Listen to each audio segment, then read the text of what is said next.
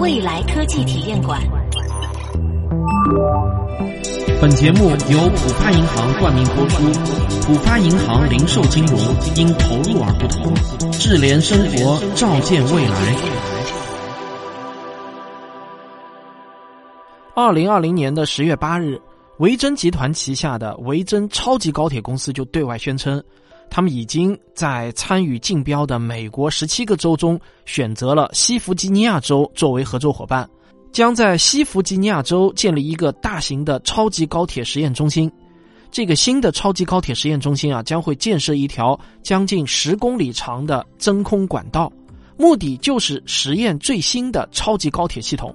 他们计划在二零三零年以前让这家实验中心能够投入运营。维珍集团的老板理查德·布兰森在祝贺信中说：“今天是维珍超级高铁公司最令人兴奋的日子之一。这里将是一个起点，这里不仅是西弗吉尼亚，也是整个美国和全世界超级高铁的起点。我们距离伟大梦想的实现又近了一步。”看到这条新闻呢，我不由得感慨啊，这位理查德·布莱森老爷子啊，对未来科技真的是无限的痴迷，跟马斯克呢绝对有的一拼。在咱们这个节目的第一季，我就曾经提到过，同样是维珍集团旗下的维珍银河公司，承诺二零二零年首次商业飞行的太空船二号已经推迟到明年了。结果呢，他又出来为新的超级高铁实验中心剪彩来了。这家维珍超级高铁公司是维珍集团在二零一七年收购的公司。这家公司在拉斯维加斯北部的沙漠里啊，已经建造了一条五百米长的真空管道。在二零一八年的一次试验中，一节测试车厢在电磁力的驱动下跑出了三百八十七公里的时速。听到这个速度，你可能会不以为然，因为我们的高铁正常运营的速度不就能达到三百五十公里了吗？这个三百八十七公里听起来一点儿都不快啊！但是你别忘了啊，这三百八十七公里的时速是在五百米长的实验管道中实现的，这么短的距离。要加速，还要安全的停下来，这就让超级高铁的最高速度受到了严重的限制。维珍超级高铁公司的技术人员解释说啊，根据计算，如果管道能再延长两公里，那么车厢就能被加速到超过一千公里每小时，而且还能安全的停下来。而这一次维珍超级高铁公司即将修建的新实验中心，它的管道总设计长度呢，达到了将近十公里。他们这次要挑战的速度啊，是四千公里每小时的超高速度。四千公里这个数字啊，关注超级高铁技术的听众呢，我估计呢听起来都会很熟悉，因为二零一七年八月三十日在武汉举办的第三届中国国际商业航天高峰论坛上，中国航天科工集团就曾经公布了一条相当劲爆的消息。这条消息说啊，中国航天科工要开始投入高速飞行列车的商用化研究了。当时宣布的高速飞行列车的理论速度也是四千公里每小时。三年过去了，现在我国的超级高铁发展的怎么样了呢？就在二零二零年十月二十一日，科技部的一次新闻发布会上，高新技术司的司长秦勇就介绍说，我国的时速六百公里的高速磁悬浮样车已经完成了系统联调。当然，有人认为啊，我们现在的高铁连四百公里的时速都没有到。这个速度要提高十倍，这怎么可能呢？我看到有些键盘侠啊会把它比作大跃进放卫星，但是如果新闻中换个说法，这样报道：未来我国的民航客机将会在没有空气阻力的真空管道中飞行，从而能将飞行速度提高三到四倍。那如果听到的是这样的新闻，我估计啊就不会有人再把这个看作是大跃进了吧？其实呢。超级高铁只是因为外形上更接近轨道交通，速度又快，才获得了超级高铁的名字。那如果从原理上来讲啊，超级高铁对标的交通工具应该是飞机。我们完全可以换个说法，超级高铁就是一种外形像火车，在真空管道中高速飞行的超音速飞机。可能与你的直觉不太一样，利用真空管道进行高速运输的概念并不是什么新东西。这个概念呢，从提出到现在啊，已经有一个多世纪的时间了。一九零九年，现代火箭技术的奠基人美国工程师罗伯特·格达德，在一篇名为《快速交通的极限》的科学社论中，就首次提出了腾空列车的概念。一九二二年，德国工程师磁悬浮技术的先驱者赫尔曼·坎贝尔提出了磁悬浮列车的概念。他还同时提出，如果能让磁悬浮列车在真空管道中运行，将会实现无与伦比的列车运行效率。这就是公认的最早的超级高铁的模型。由于技术和工艺条件的限制，直到上个世纪的六十年代，磁悬浮技术开始逐渐有了发展，但是真空管道技术却依然没有实质性的进展。直到二零一三年，埃隆·马斯克重新提起了一个名为 “Hyperloop” 的概念。这个超级高铁啊，才重新进入到了我们的视野。马斯克从特斯拉和 Space X 中抽调了一组工程师，花费了大约八个月的时间，建立了 Hyperloop 超级高铁的概念模型。在这个概念模型的基础上，他们还把包括成本分析在内的全套系统设计公开发表在了他们的官方博客上，希望有更多有识之士能够加入到超级高铁的开发中来。熟悉马斯克的听众一定知道啊，这个马斯克最喜欢的呢，就是把第一性原理挂在嘴边。他认为，人类所有的交通工具，包括汽车、火车和飞机在内，都已经达到了当前的速度极限。这个极限存在的原因，那就是空气阻力。所以呢，只有让交通工具在真空管道中运行，才是未来长距离交通的唯一方向。马斯克说的没错。交通工具受到的空气阻力与它们速度的平方成反比，交通工具的速度是线性增长的，但是为了提高速度而花费的能源却是指数级增长的。超音速飞机之所以会退出历史舞台，就是因为啊，乘客并不愿意用指数增长的票价为节约下来的少量时间买单。那如果某种交通工具能在空气中跑到四千公里的时速，换算一下呢，就是大约一千一百米每秒，这就相当于一个静止的物体迎面吹来了一千一百米每秒的强风，而这个十二级台风的风速是多少？大家知道吗？大约是每秒三十米啊！超级高铁所面临的空气冲击，那可相当于十二级强台风的三十多倍。空气会在交通工具的头部啊被压缩成一堵空气墙，速度越快，这堵空气墙也就越致密。高速交通工具耗费的所有能量，那都是为了破开这堵空气墙而已。现在呢，除了咱们节目开头提到的维珍超级高铁公司，还有美国的 HTT 公司、加拿大的 Transport 公司和印度的 DJW 公司，以及中国的航天科工集团、荷兰的哈德 T 公司等等，很多国家的公司啊，都在致力于超级高铁的技术研发。虽然这些公司使用的技术和方案都不尽相同，但是他们要解决的问题呢，却都是一致的。总结起来就是一句话：如何让超级高铁计划在经济上完全可行？如果把各种交通工具的能源消耗平均分配到每个人身上，那么在绿皮火车、高铁、公共汽车、民航客机和小轿车之中，绿皮火车的每公里能耗呢是最低的，大约是四百焦耳左右。如果把绿皮火车消耗的能量看作是一个单位，那么高铁的能耗呢就是一点四二，公共汽车的能耗和高铁差不多是一点四五，民航客机的能耗那就要高得多了，达到了绿皮火车的七点四四倍，而小轿车的能耗比飞机还要高，达到了绿皮火车的八点二倍。这里很值得你记住的一组数据是啊，高铁的能耗是绿皮火车的一点四二倍。这百分之四十二的能源消耗差异，正是高铁高速行驶的过程中需要推开更多压缩空气的原因。超级高铁以磁悬浮的方式运行在真空管道之中，从理论上来说，它既没有空气阻力，也没有轮子与铁轨产生的摩擦力。只要加速到合适的速度，超级高铁就能一直不停的在管道中靠惯性滑行，完全不需要消耗能源。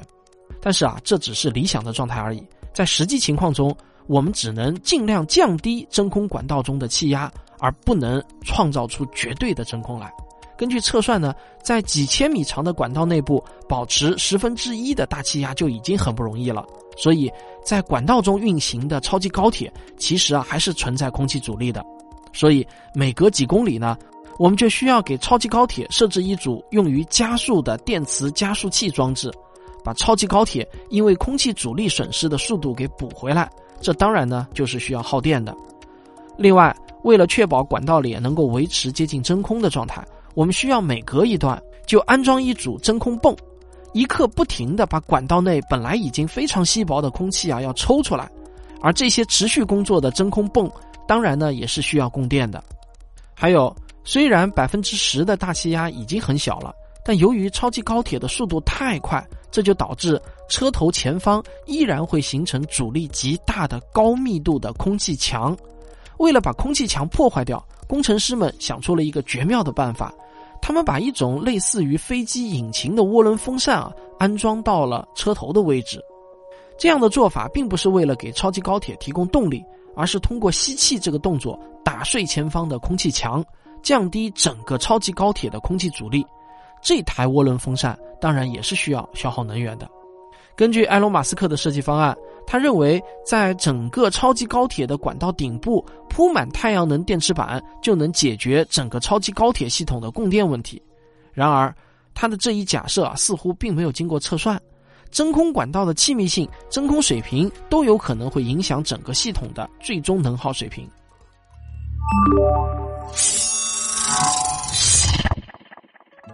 超级高铁在能耗上到底能不能依靠太阳能自给自足呢？现在还没有绝对的定论。但是我们可以确定的是，即便超级高铁的能源消耗并不能自给自足，但与对标的飞机比起来啊，它也已经是超级节能的了。所以啊，真正阻碍超级高铁发展的，并不是它的能耗，而是它高昂的造价。现在呢，一个大型国际机场的造价大约在五百亿到一千亿人民币之间。而且建设机场的费用与飞机航线的长度无关，更有利的是呢，机场数量和航线数量它不是简单的加一关系，而是一种类似于阶乘的关系。比如说啊，我们已经拥有了十座机场，那么当第十一座机场落成的时候啊，这就相当于立即新增了十条新航线。机场的数量越多呢，每新建一个新机场获得的航线增量就会越大，潜在的经济效益当然也就越大。毕竟。只有机场需要建设，而空中的航线则是免费的。但是，如果我们想要用超级高铁来连通两个城市，就需要为每一条线路新修一条真空管道。即便我们有办法降低真空管道的建设成本，让超级高铁的线路比修机场还便宜，但我们也无法实现飞机航线那种数量级增加的规模效应。除了这个根本问题以外，超级高铁想要正式商用，还会遇到一系列的技术问题。每个问题的背后都需要大量的技术创新和突破。我在这里随便给你说几样啊，你可以来体会体会超级高铁的制造难度。普通的高铁车站到站之后呢，都会通过调度系统进行变轨。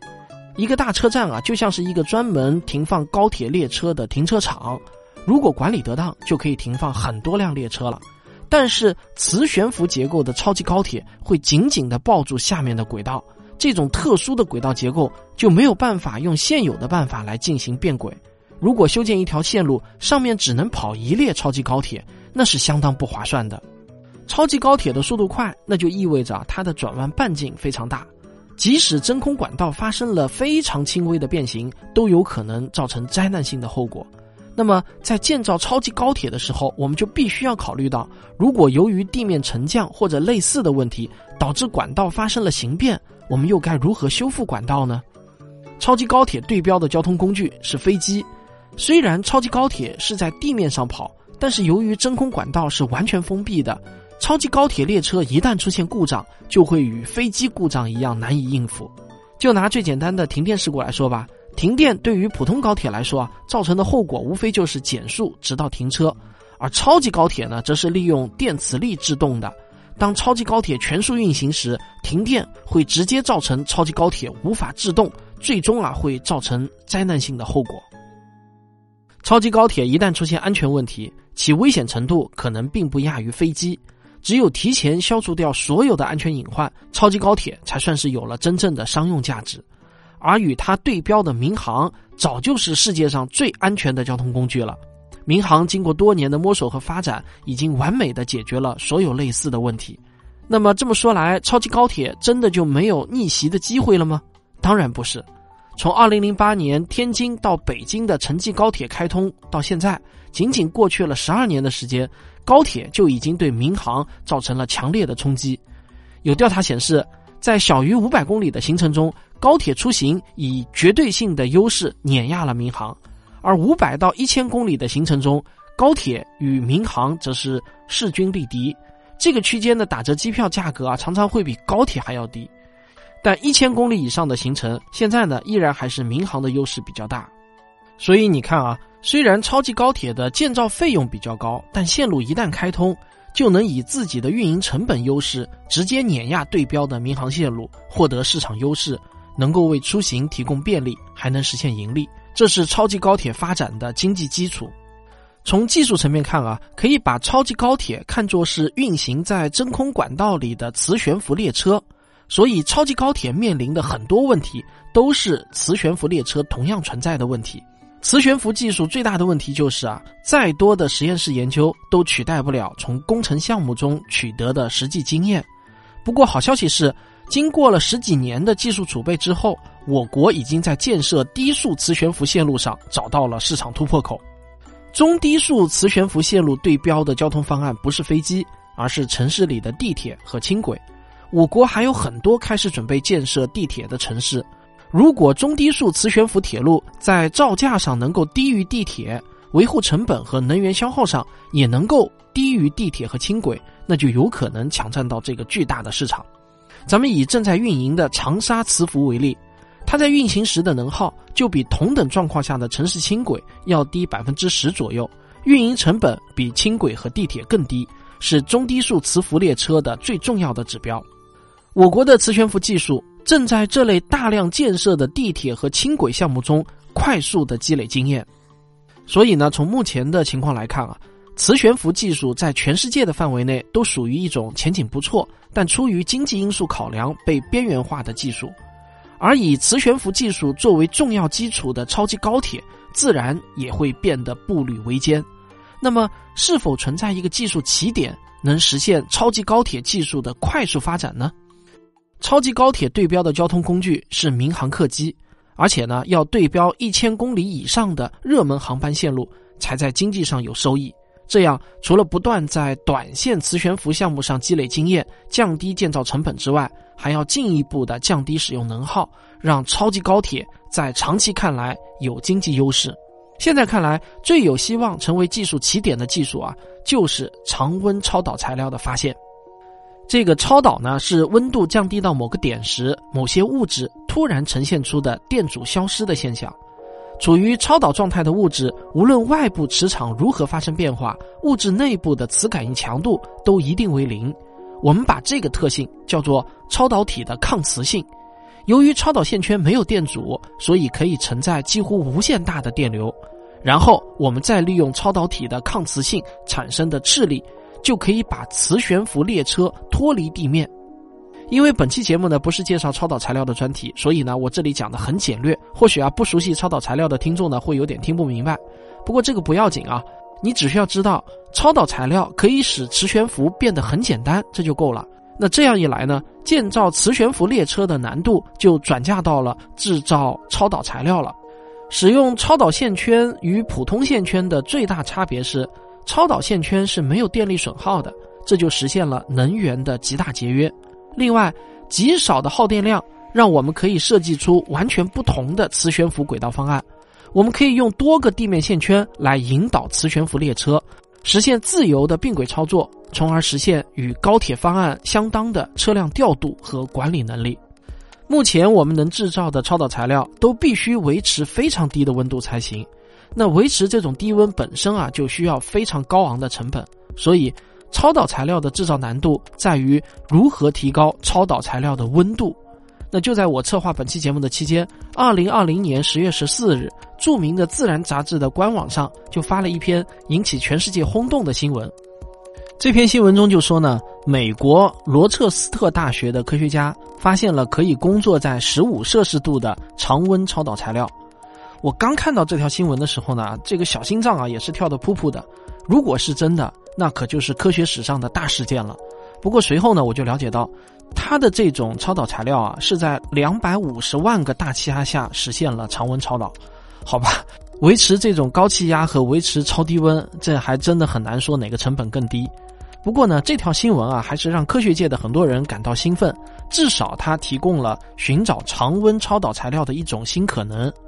那么我们不妨啊，可以来设想一下，假如超导材料的技术起点被突破了，我们会迎来怎样的一个新交通时代呢？毫无疑问啊，那个时候超级高铁的造价将大幅度的降低。与高铁八横八纵的格局不同，超级高铁的建造并不是网状的，它们更接近于飞机，必须采用点对点的方式，一条一条的建设。一旦两个城市之间修建了超级高铁，那就好像啊，在两个城市之间建造了一个任意门，原本几千公里的距离，立即就进入到了便利的一小时生活圈。我猜想呢，将来我们修建超级高铁的真空管道时啊，一定不会只修建一根管道，我们会一次性的架桥就直接铺设双向十六根真空管道，供超级高铁使用。这样的管道组呢，就像是时速四千公里永不堵车的高速公路，原有高速公路的超低运输效率，直接就会产生上百倍的效率提升。我可以大胆的估计，当超级高铁的时速超过八百公里时，民航的热点航线就会自然消亡。第一个消亡的当然是京沪航线。我们可以用类似于乘坐地铁的方式来乘坐超级高铁，那我们再也不用受天气的限制，在候机大厅里焦虑的等待了。跳上超级高铁，抓着扶手，站三十分钟到一个小时，哎，就从上海到北京了。当超级高铁的时速超过一千六百公里时，距离小于一千公里的城市就互相进入了对方的一小时生活圈。生活在一个城市而工作在另外一个城市，将会是一种常见的生活模式。当超级高铁的时速达到两千四百公里时啊，距离一千五百公里以内的城市将会互相进入对方的一小时生活圈。环渤海经济带与长三角经济带互相连通，成为了一个牢固的新经济体。那当超级高铁的时速达到三千二百公里时，距离两千两百公里以内的城市将会互相进入对方的一小时生活圈。南京到成都、上海到昆明的时间都将被压缩到一个小时之内。一个大型国际展览会啊，可以同时在两个相距两千五百公里的城市举办。你上午看完了主会场的开幕式，下午啊还可以到分会场去听演讲。当超级高铁的时速达到四千公里时，那全国所有的省会城市都可以与北京的一小时生活圈相互连通，人们的生活方式将彻底的被改变。超级高铁修到哪里，城市之间的连接就延伸到哪里，这是一股能够带来城市系统化合并的巨大力量。到了那一天。你如果跟人说啊，我这次坐飞机出差，那就等于告诉别人，你要么是出国，要么就是去国内的某个非常偏远的小城市了。如果说互联网、人工智能和虚拟现实是让这个世界数字化、虚拟化的力量，那么超级高铁就是一股让世界物理化和实体化的力量。不过，比起虚拟世界的爆发式增长来说啊。超级高铁的发展依赖于工程项目的实施，肯定是一个相对漫长的过程。饭呢要一口一口的吃，超级高铁那肯定也是要一条一条的修。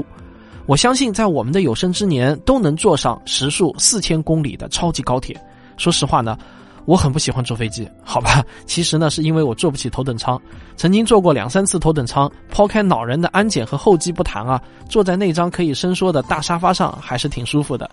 但是呢，就是能不能不要那么贵啊？